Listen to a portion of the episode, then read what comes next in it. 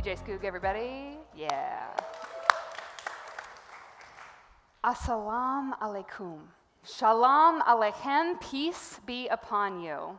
I wanted to uh, invite you into this space. If you grew up in a more liturgical church setting, you might be familiar with this part of the service, which we call the passing of the peace.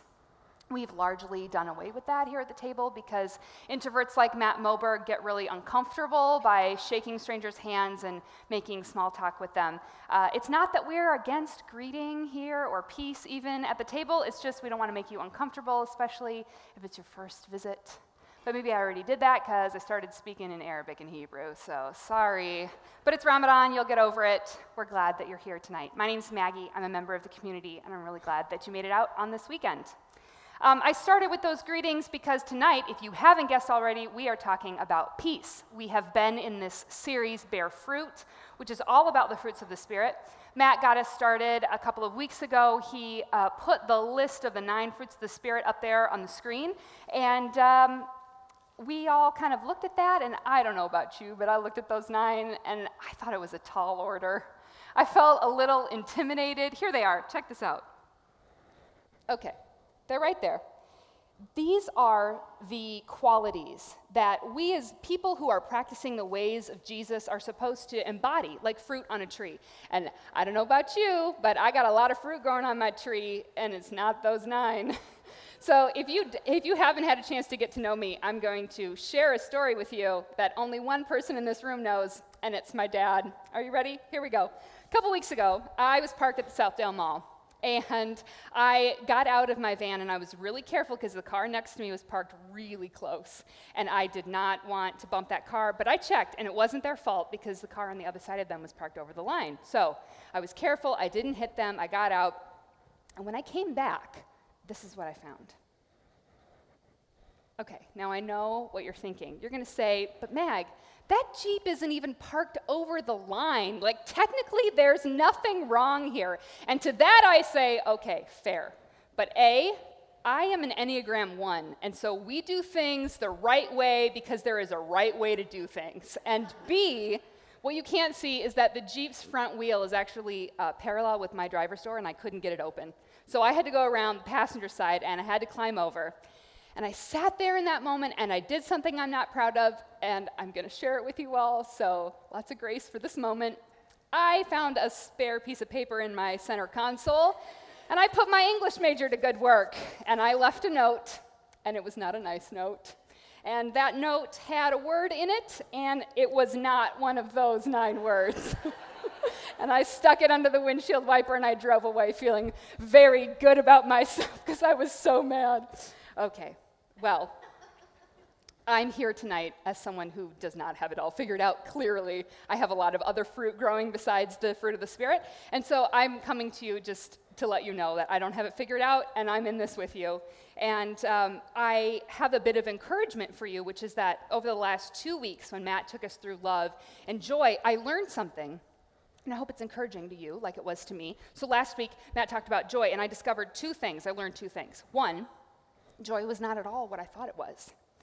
And joy was so much more than I thought it was. So that's encouraging. So tonight, that's what we're going to do with peace. We're actually going to break down, deconstruct a little bit our notion of peace, and then we're going to talk about what peace really is. We're going to talk about what it is, what it isn't, how to get it, and how not to lose it. So uh, we need to go first back to that word peace. And so in the Greek, the word is eirene. Uh, the reason we have to go back to these old languages that only Debbie has studied is because, maybe not only Debbie. Yeah, I think it's, I think it's eirene, right? I think that sounds right. Yes. Thanks, Debbie. So, the reason we go back to those languages is because we read an English translation of our Bible. So, yes, our Bible is infallible, but it is imperfect because how many of you speak another language and you know that there are words and phrases that just they can't be captured perfectly in the English language? This is one of them. So, the word eirene uh, the English translation is peace, and our word peace just doesn't get at the heart of it. So, eirene comes from a Greek root word eiro, which is to join.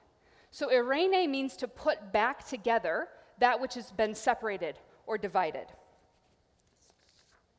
So our best English translation is, in English would be like when I'm on my phone and I'm scrolling through Instagram and I see an influencer and she looks really good and she's got her OOTD outfit of the day, right? And I feel a little intimidated and I say, wow, she's got it all together. That's eirene. She's got it all together, everything in the place it's supposed to be, the way it was meant to be. She's got everything put together. But the word eirene has a Hebrew counterpart, and it's this word it's shalom. And you might be a little bit more familiar with shalom. Shalom is this sense of wholeness, of completeness. Shalom is when everything is reconciled to itself, to other people, and to God. That is the sense of shalom. So now that you know that, you know what eirene and shalom means, I want you to sit for a second and think about how messed up our understanding of peace, the English word, really is. Think about how small it is, how narrow it is. We generally understand peace to be maybe no conflict. Maybe we'd go so far as to say a sense of tranquility. But if that's all that peace is, well, then I'm just going to be really passive aggressive and write notes in my van and stick it on parked cars because that is the facade of peace, because there's no direct confrontation involved in that. Do you see how it falls short what peace really is? So, for a great sense of what peace is, we need to go to the good doctor. Dr. Martin Luther King Jr. said, True peace is not merely the absence of tension, it's the presence of justice. Our word for peace just doesn't go far enough. Real peace, real shalom, includes the seeking of the other's highest good. It is me looking in the eyes of an enemy and saying, I'm not going to fight you, I'm going to be for you. It's the oppressor sitting down with the oppressed and saying, I am not going to challenge you, I'm going to champion you. What does that real kind of peace even look like? That's what I wanted to set out to explore with you tonight. And so um, I, that's what I wanted to do these last couple of weeks as I've been preparing. And I knew that if it had anything to do with the person of Jesus, that, that whatever peace was, it wasn't going to be what I thought it was going to be. Because Jesus never shows up the way we think he's going to or doing the things that we thought he was going to be. So when Jesus arrives, the Jews are expecting Jesus to bring in this new reality, a new military reality, maybe a new uh, political reality, a new government reality and do it all in the name of peace. And to be honest, that's what I thought I was going to find in the Gospels. I thought that I would do a little research and I would find this poetic missive from the Prince of Peace about how he came to bring peace to the world. And so I started, as all good Bible scholars do. Debbie, I know this is how you start your sermons. I opened up my laptop to BibleGateway.com and I typed in peace. And I said, Show me where it says peace in the New Testament. 95 times, folks, a lot. I was like, well, I got to slog through this somehow. And I pulled up the first verse in uh, Matthew 10. This is what it says Do not think that I have come to bring peace to the earth. I have not come to bring peace, but a sword. I have come to turn a man against his father, a daughter against her mother, a daughter in law against her mother in law. A man's enemies will be the member of his own household. And I thought, oh crap, that's not at all what I thought I was going to find. Maybe if I pretend that this verse doesn't exist, they'll never know. And I can just go on talking about Jesus as the Prince of Peace. And uh, so that's what I wanted to do. Okay, so what's the next verse in Matthew? Show that to me. But how many of you know that when you hit a verse in the Bible that doesn't read quite right, that unsettles you in a way that just won't leave you alone. That that's actually the Holy Spirit's way of saying, no, sit in this. You need to get this. Dig deeper for this. There's something for you here. So, oh, that Holy Spirit, she's so great at that. Okay, so that's what I did then. I said, okay, Holy Spirit, I'm listening. Let's dig deeper into this. So here's what I found. Maybe Jesus said that he didn't come to bring peace but a sword, because in bringing real peace, it wasn't going to feel like peace. It was going to look like a sword. The people weren't expecting the kind of peace he wanted to bring. The best illustration I have of this is Game of Thrones. And so, just quick side note, we need to have a little family meeting. I'm even going to step down so that I can see you. Can we talk about Game of Thrones? I am not about that spoiler life. I will not do this to you. If you intended to watch the last episode, you have had seven days, but I will use a different illustration if I have to. Does anyone object? I'm for real. Does anyone not want me to talk about Game of Thrones? Speak now or forever promise not to yell at me afterwards. Okay, we're to do it. I have, I'll be honest with you, I saw the first episode of Game of Thrones and I saw the last episode of Game of Thrones. But all that I really needed to know is that this is the Iron Throne, and the whole series is about who's going to be on that Iron Throne. Am I getting this right? You folks who have seen every episode? Okay, so that's, that's what you need to know. In the last episode, it's a small spoiler, tiny, tiny little spoiler. In the last episode, the dragon, whose name is Drogon, did I say that right? Thanks, hubby. Thank you. His name is Drogon. He breathes his fiery breath and melts the iron throne. Melts it all down. I am not going to tell you if there was somebody sitting on the throne when he did it. That would be a spoiler. I'm not going to tell you that. But he melts the throne. And Matt was kind enough to point out to me that Jesus is the dragon because Jesus didn't come to put himself on the iron throne, he came to melt the throne down. Because our concept of peace is so small, it's such a, a tiny little box. Jesus said, I'm going to blow the box open. I came to melt the throne, not sit on it. I have to go to the next page of my notes. Ooh, this is going really well. Okay. What Jesus means by that is if you are going to choose fidelity to me, you are going to have to disavow lesser understandings of what peace really is. If you're coming with me, then you have to leave behind the naysayers, even if they are members of your own family, if they're your friends. If they just want a lack of conflict, it's time to move on and help usher in this real kingdom of peace a sense of shalom, where everything is brought back together and set to right the way it's supposed to be. Rob Bell says that we each have a part to play in the repair and restoration of the world. So, what does this look like for you? Take a second. I want you to call to mind the area in your life where you're not experiencing peace. Where's the one thing in your life that is just like a it's like a hollow facade. It's, it's not the real thing. Can you think of it? Is it a relationship, maybe a place, set of circumstances, or even a conversation? Where are you enjoying the absence of conflict, but you are not experiencing real justice? And what would peace look like in that situation? Do you know? Maybe you don't. That's okay. But do you have a part that you can play in ushering in restoration in that situation? How can you eirene what's been torn apart? I'm thinking of mine right now. Feels pretty impossible. I'll be honest with you, I'm not sure what my part is. I don't know how to play that. But I was reading in the whole chapter of Matthew 10, and Jesus actually gives some instructions a few verses before this. He has been mentoring and teaching his friends and kind of um, training them up in his way, and he is sending them out to do their own set of ministry. And this is how he sends them out. These 12 Jesus sent out with the following instructions Proclaim this message The kingdom of heaven is come near. Heal the sick, raise the dead, cleanse those who have leprosy, drive out demons. Freely you have received, freely give.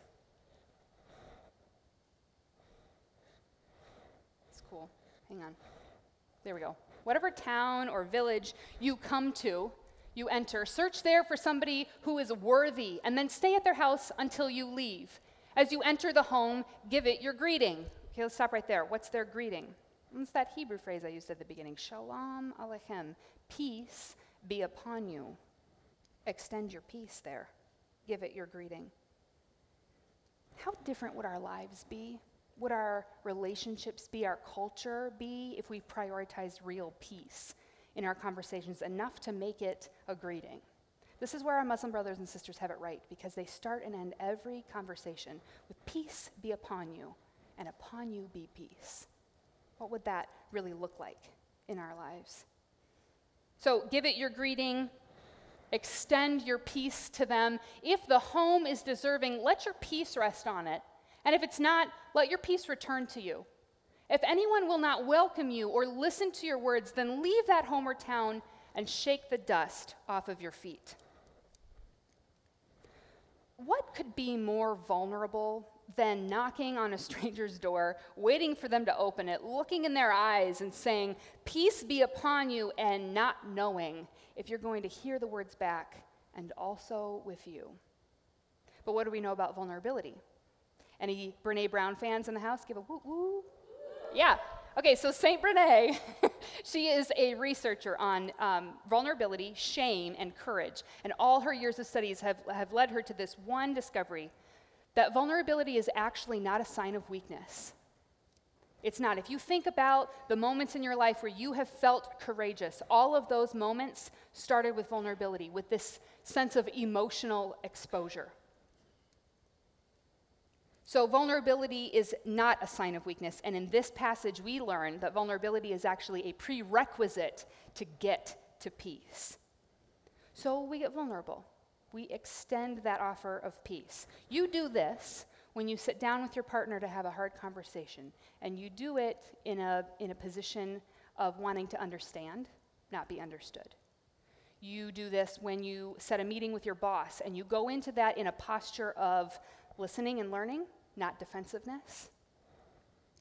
You do this when you call up the friend who ghosted you and you say, It's been a long time since we've talked, and I hate this distance between us. Can we talk about it? Can we make it right? And sometimes those conversations go really well.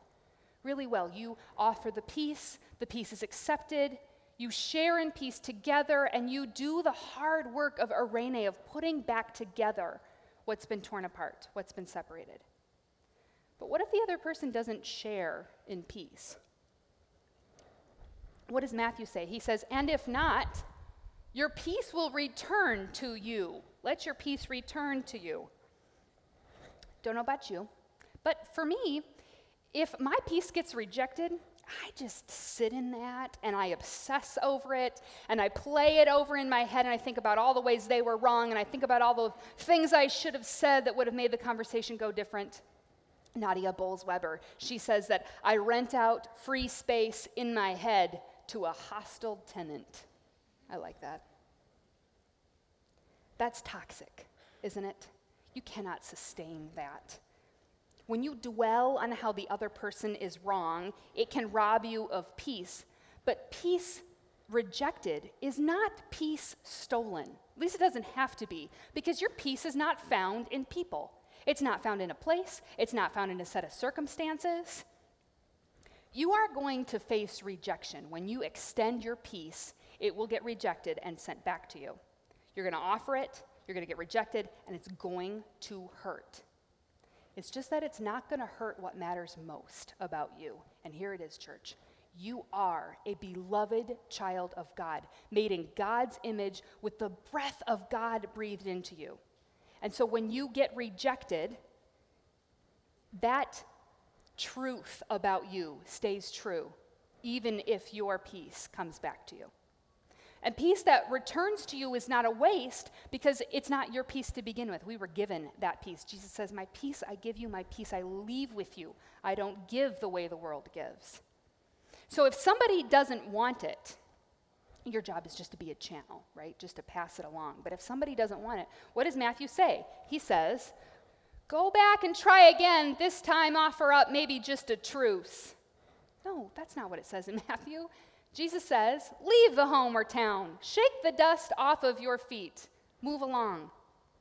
This is so counter to what we think peace is supposed to look like. At least this is what I thought it was. I, I, thought that it's, well, it's really tempting after your peace has been rejected to go back, to diminish yourself, and to kind of return again and, and offer something different, you know, like, like maybe just the absence of conflict without the presence of justice. You're just offering up this facade, not real peace.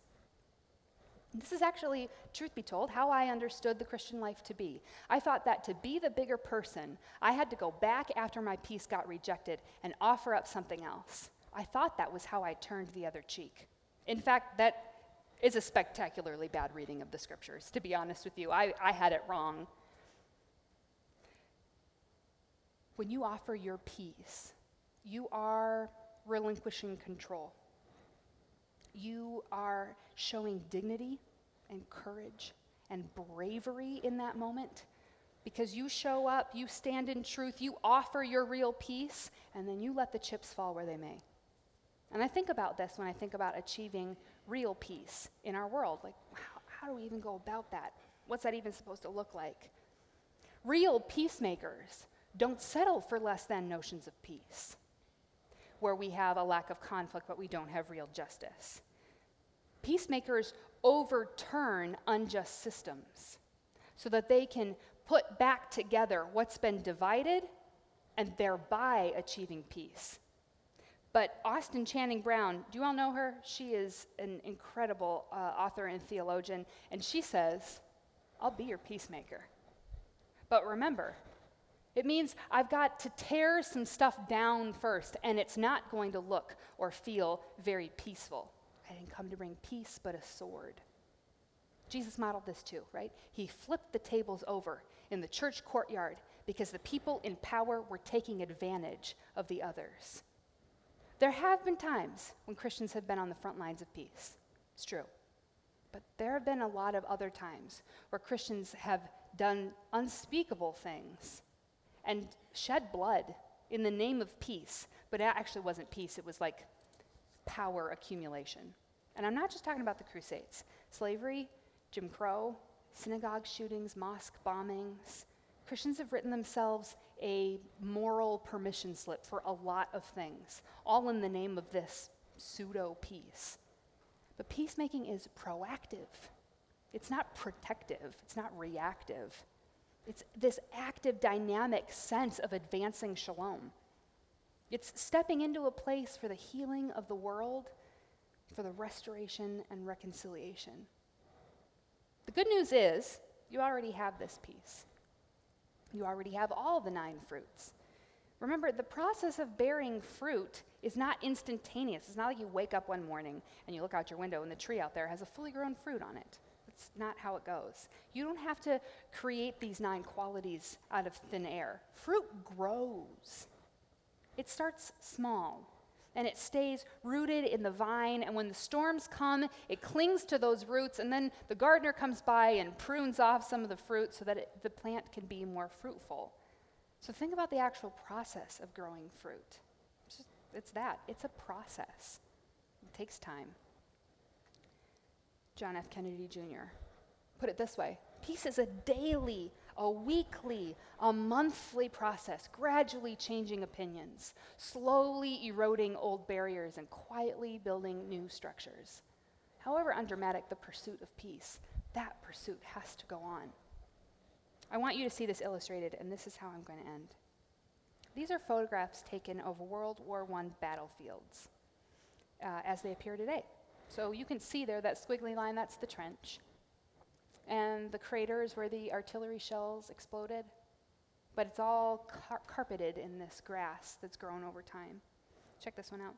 This is a tree that's grown between two graves, unmarked graves of German soldiers. The tree just didn't appear overnight. Here's my favorite one. That's a trench. Oh, it's coming. It's coming. It says cancel, reconnect. Christian, am I doing something wrong? Great, there it is. This is my favorite one. It's a tree growing in the middle of the trench. The tree didn't just appear the day that the armistice was signed. It grew. Over time, it started as a seed, and it grew over the years. There's healing at hand but it is not immediate. Peace is on the move, but peace is a seed. You are sowing those seeds. And however long that process takes, we're supposed to pursue it together. And I am grateful to be in it with you. Let's pray. Dear God, we're thankful for the opportunity to learn about the peace that you want for us, the peace that we are meant to pursue together. We're grateful that we don't do it alone, that you go before us, and that you've given us each other to work side by side in making real peace in our own lives and relationships and in this world that you created. And pray for a sense of bravery, of courage that starts with vulnerability, God.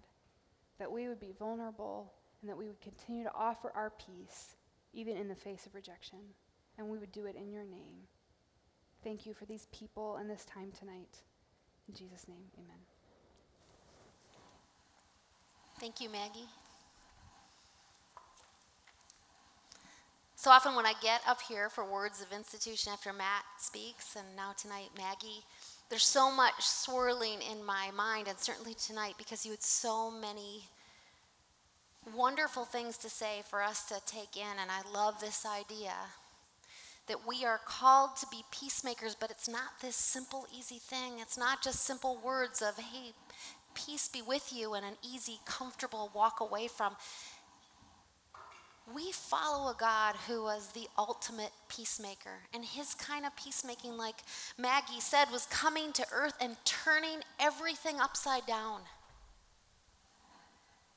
A God who showed us a vulnerability that went to such an extent that he died on a cross for us. He laid his life out as the ultimate peacemaker, ushering in the kingdom and in that calling us to continue that work like the fruit. Jesus came and it just didn't happen overnight. He calls us on that mission with him. A mission to be part of real peacemaking real kingdom bringing, real change for justice. And this God, who died on a cross, sat at a table the night before and he broke bread. And he said, This is my body broken for you. When you eat this, remember me. The peacemaker. And likewise, he took the cup and he poured wine into the cup and he said, This is my blood shed for you. When you drink from this cup,